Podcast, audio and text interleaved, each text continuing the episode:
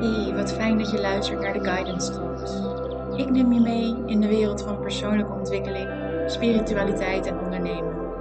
Deel persoonlijke inzichten, verhalen en lessen en gesprekken met anderen. Wie weet mag ik een zaadje planten, een laagje afbellen, licht werpen op een donker stuk, je simpelweg even laten zijn of een lach op je gezicht toveren met de aflevering. Heel veel luisterplezier. Welkom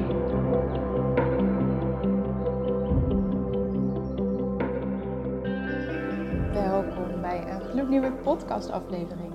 Heel fijn dat je luistert. Wie praat er eigenlijk tegen je deze x aantal minuten? Daar gaat het deze keer over. Wie ben ik en waar kom ik vandaan in de brede zin? En dat is een eh, onderwerp wat heel simpel lijkt. Ik ben tenslotte mezelf. Maar ik vind het toch eigenlijk helemaal niet zo simpel. Want uh, wat vertel ik nou? Wat deel ik met je? Waar mag het over gaan? Wat doet ertoe? De persoon die je nu hoort, of soms uh, oppervlakkig waarneemt op Instagram of Facebook, is natuurlijk niet de volledige vrouw die ik uh, nu ben. En dat is weer niet de vrouw die ik was in 2020, 2009, you name it. ja, wat is de boodschap voor jou deze aflevering? Dat zijn dan vragen die door mijn hoofd spoken. En uh, ja, laat ik gewoon beginnen en jou dat laatste zelf laten bepalen.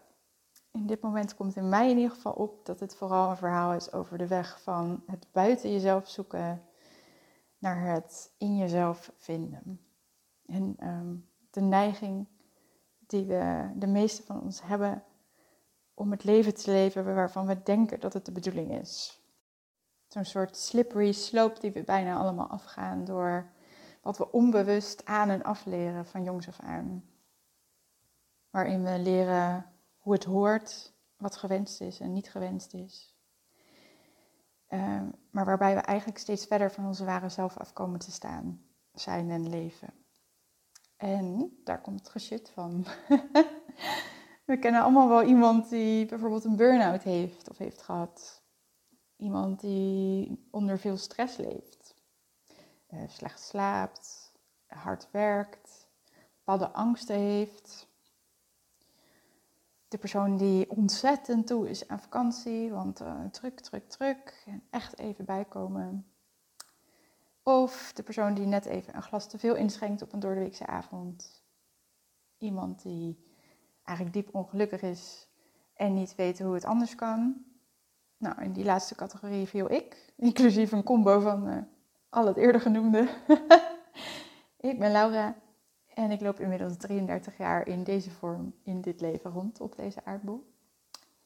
En ik ging van eeuwige student en hoppen van depressie naar depressie, psycholoog naar psycholoog, naar het roer totaal omgooien en leven van binnenuit. Een leven waar ik dan wel gelukkig van word. Waar ik mezelf op nummer 1 heb gezet en luister naar mijn lijf, mijn intuïtie, mijn hart dat dat mijn uitgangspunt is geworden. Ik ben de oudste van twee. En zonder daar uh, diep op in te gaan, komen er vooral dingen in me op als uh, uh, gewoon je best doen, niet tot last zijn, lekker zelf doen, um, slim en wijs genoeg zijn om iets uit te zoeken, niet te veel fouten willen maken, niet opvallen, want dat kan ook negatief zijn ik, uh, er komt meteen in me op dat ik bijvoorbeeld nog steeds tot op de dag van vandaag voel in mijn buik. Dat ik uiteindelijk uh, als best goede leerling, alles ging uh, goed, maar wel in een langzaam lezenklasje terecht kwam. Omdat ik de woordjes uit zo'n rijtje niet snel genoeg op kon dreunen. nou ja, het zijn in ieder geval allemaal dingen die gaandeweg de jaren ehm, tot me zijn gekomen als lessen en waarnaar ik me ben gaan gedragen. Dat doen we allemaal. En hoe hoort het eigenlijk? Wat wordt er verwacht? Hoe doen anderen dat? En vooral je daaraan aanpassen. Zo ging het ook verder op de middelbare school. Hè? De goede CITO-toets gedaan, kan goed leren, dan ga je naar het VWO. Um, ja, daar heb je gelukkig zes jaar lang de tijd om eh, leuke dingen te doen, weinig huiswerk gemaakt. En uiteindelijk komt daar opeens een studiekeuze. Oh ja, nou, nou was ik gelukkig altijd een paardenmeisje. En heb ik eigenlijk nooit langer nagedacht over iets wat ik zou willen doen. Ik wou met paarden werken. Maar toen we daar ehm, een beetje ons in die wereld gingen verdiepen voor de studie die ik dan daadwerkelijk wou gaan volgen, kwam ik erachter dat die wereld toch echt niet is waar ik me in wou begeven. Daar heb ik op dat moment naar geluisterd. Dus ik heb ervoor gekozen niet een paardenopleiding te gaan doen. En viel een beetje in een gat van wat dan wel, want er was geen plan B. Je hoort hier al terug, want ik ben op zich helemaal niet voor een plan B. um, Maar dat ik heel erg nog in de vaste kaders aan het denken was op dat moment. Want hè, je moet toch een studie doen. En ik wist op dat moment nog helemaal niet van het bestaan van het werk uh, wat ik nu doe af. Dus ga toch op de gangbare plekken zoeken.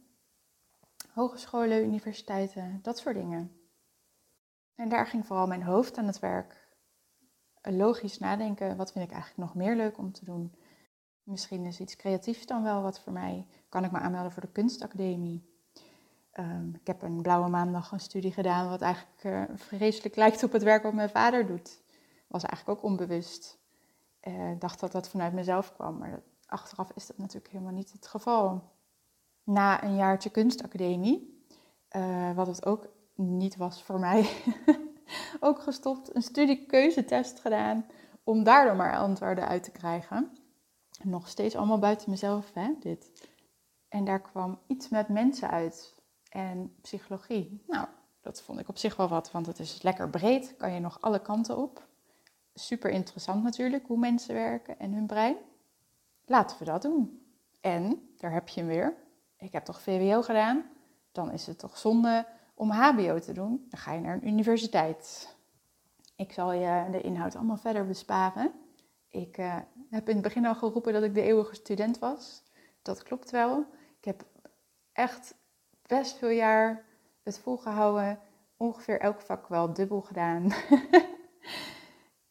er rondgelopen met een lichaam en hoofd wat jarenlang heel duidelijk aan heeft gegeven dat het niet het pad is wat voor mij uh, de bedoeling was op dat moment.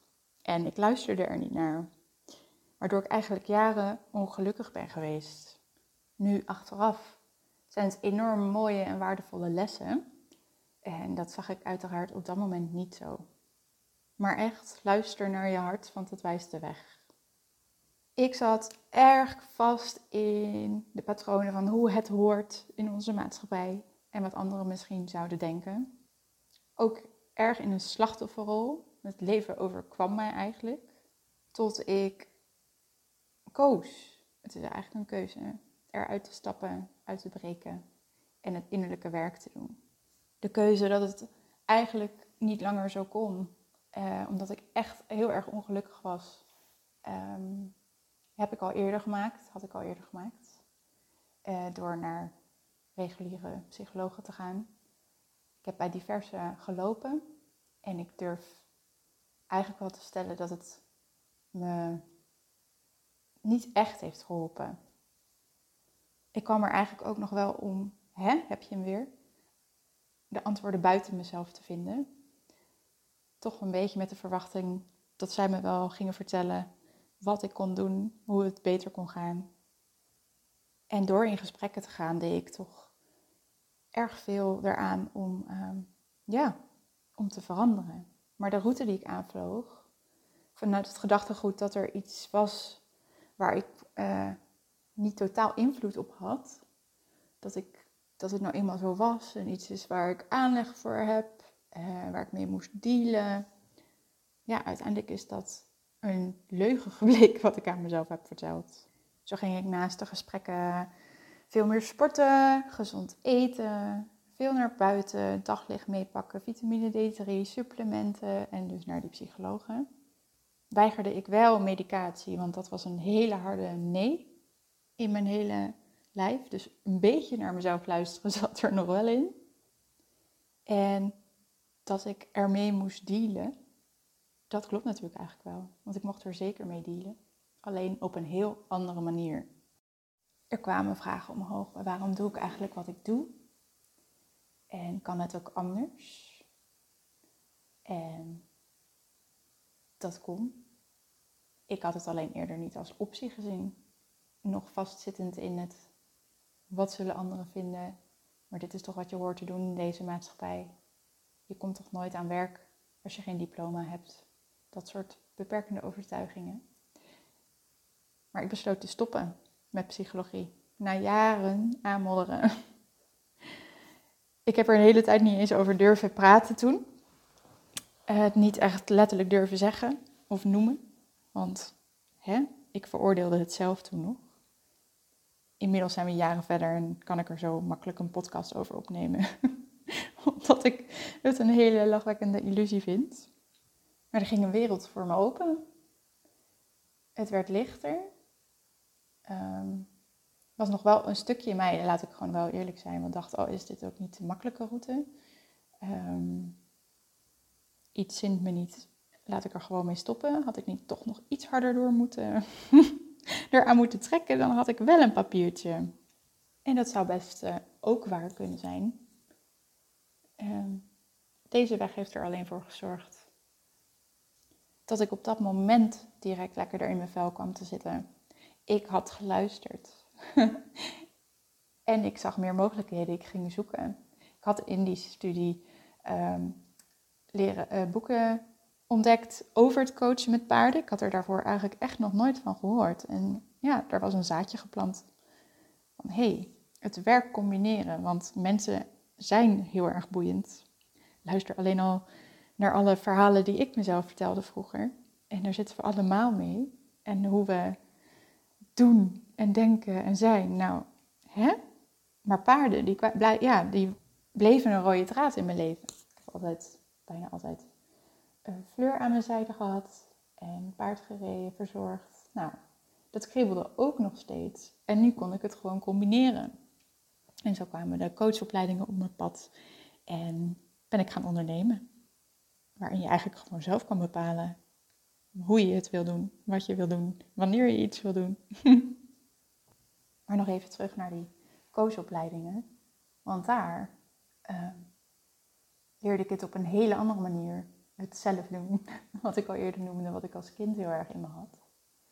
Maar het in mezelf vinden van antwoorden.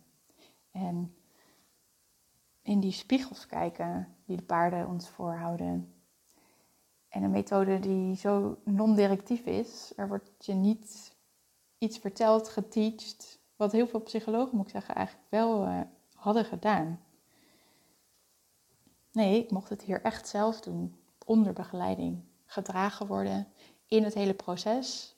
En leren dat alles er mag en kan zijn. En dat je het aan kan. En dat je antwoorden in jezelf kan vinden. En dat die dan kloppen. Eigenlijk is dat ja, de start van mijn echte persoonlijke ontwikkelingsreis. Uh, waarin ik het ben gaan omarmen, eigenlijk kan ik uh, beter zeggen. Het ben gaan zien als iets leuks, een uitdaging. Ja, leuk is niet per se het goede woord, hè, want soms is het gewoon zwaar kut shit. maar ook zelfs dat, hè, daar met liefde naar kunnen kijken en um, er de mooie kanten van zien. Ja, alles is welkom. En dat is echt een manier van kijken die ja, daar is ontstaan. En die ik verder heb ontwikkeld door alles wat er vervolgens op mijn pad kwam. Alles wat ik tegenkwam, wat naar me toe kwam en waar ik naar ben gaan luisteren. Omdat ik veel meer ben gaan reageren op de eerste signalen.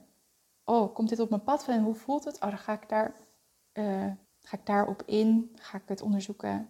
Ga ik dat doen? Opleidingen, cursussen, boeken lezen, en zo kwam ook het spirituele op mijn pad. Ik zal nu niet uitweiden over wat dat dan voor mij is. Is pas een uh, eerste aflevering van 2021. Ik hoop dat er nog meer gaan volgen. Maar juist spiritualiteit heeft zoveel bijgedragen aan meer bezieling en geluk voelen in mijn leven. Meer in mijn lichaam komen, in het moment. Daar zijn paarden natuurlijk ook heel erg goed in. Maar zelfs bij het paarden en de coaching kan je best nog wel lang in je hoofd blijven hangen. Beredeneren wat er is gebeurd. en juist door ook mijn reis uh, dichter naar de natuur toe. Leren voelen, leven met het jaarwiel. Verbinden met de spirits in de natuur. De seizoenen, de elementen, de dieren, de bomen, planten. Gaan ervaren dat we allemaal opgebouwd zijn uit hetzelfde en bestaan uit dezelfde materie. Nou, ging een hele nieuwe wereld voor me open. Eigenlijk nog niet eens heel lang. Dat is natuurlijk een waardeoordeel. Maar ik wil het je toch even meegeven, want we hangen er zo vaak een uh, label aan en ik ben nog niet ver en wanneer ben je goed genoeg in iets. En ja, ook bij mij zijn dat echt processen, gedachten die uh, regelmatig de revue passeren. En daarom heb ik deze podcast ook weer mede afgestoft, want het mag de wereld in. Ik wil graag delen wat ik doe, wat ik kan betekenen als gids met paarden hier in het mooie Drenthe of Twente, als ik lekker samen met uh, werk aan Spirit of the Hurt. En uh, het mag de wereld in. Want er zijn nog zoveel die niet ervaren dat ze zelf alle wijsheid in zich hebben. Niet weten hoe ze daarbij kunnen komen of het laten overschaduwen, letterlijk. Um, door gedachten, overtuigingen, patronen. En ik draag met alle liefde en een open hart bij aan het ontwikkelen van self-empowerment. Leren bewust worden, naar binnen keren, om te luisteren naar dat gevoel, naar die intuïtie, naar je lijf, zodat je zelf ja, een leven vol voldoening kan leven en vol vertrouwen. Um, vrijheid, dat heeft het me ook echt opgeleverd. Ja, dat het vrijheid creëert voor jou om dat te doen wat goed voelt, wat je heel graag wil, wat passend voelt bij jou. En dat je meer aan het roer staat van je eigen leven. In je kracht staat, met alles wat je bent. Omarmt wie je bent, wat je bent. Alle, alle delen van jezelf. Ja. Dat gun ik je met liefde. En het is voor jou weggelegd. Lief mens. Dank voor het luisteren. Ehm, ik ga hem afronden. Heel graag tot een volgende keer. En mocht deze aflevering iets hebben losgemaakt, heb je een vraag of een verzoek, uh, laat het me vooral weten. Er staan contactgegevens in de show notes. En uh, je bent altijd welkom op mijn website equinoxguidance.nl. Heel fijne dag en tot de volgende keer.